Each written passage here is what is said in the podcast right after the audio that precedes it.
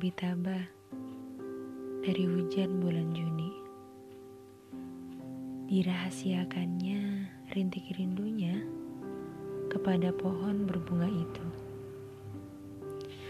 Tak ada yang lebih bijak dari hujan bulan Juni. Dihapuskannya jejak-jejak kakinya yang ragu-ragu di jalan itu.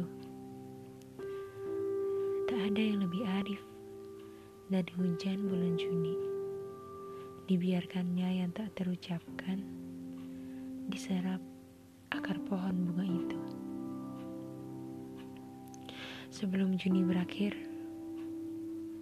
izinkan ku berterima kasih atas segala rindu yang berhasil dipendam, atas segala penat yang berhasil dikalahkan, atas segala juang yang telah berhasil diperjuangkan. Terima kasih, Juni.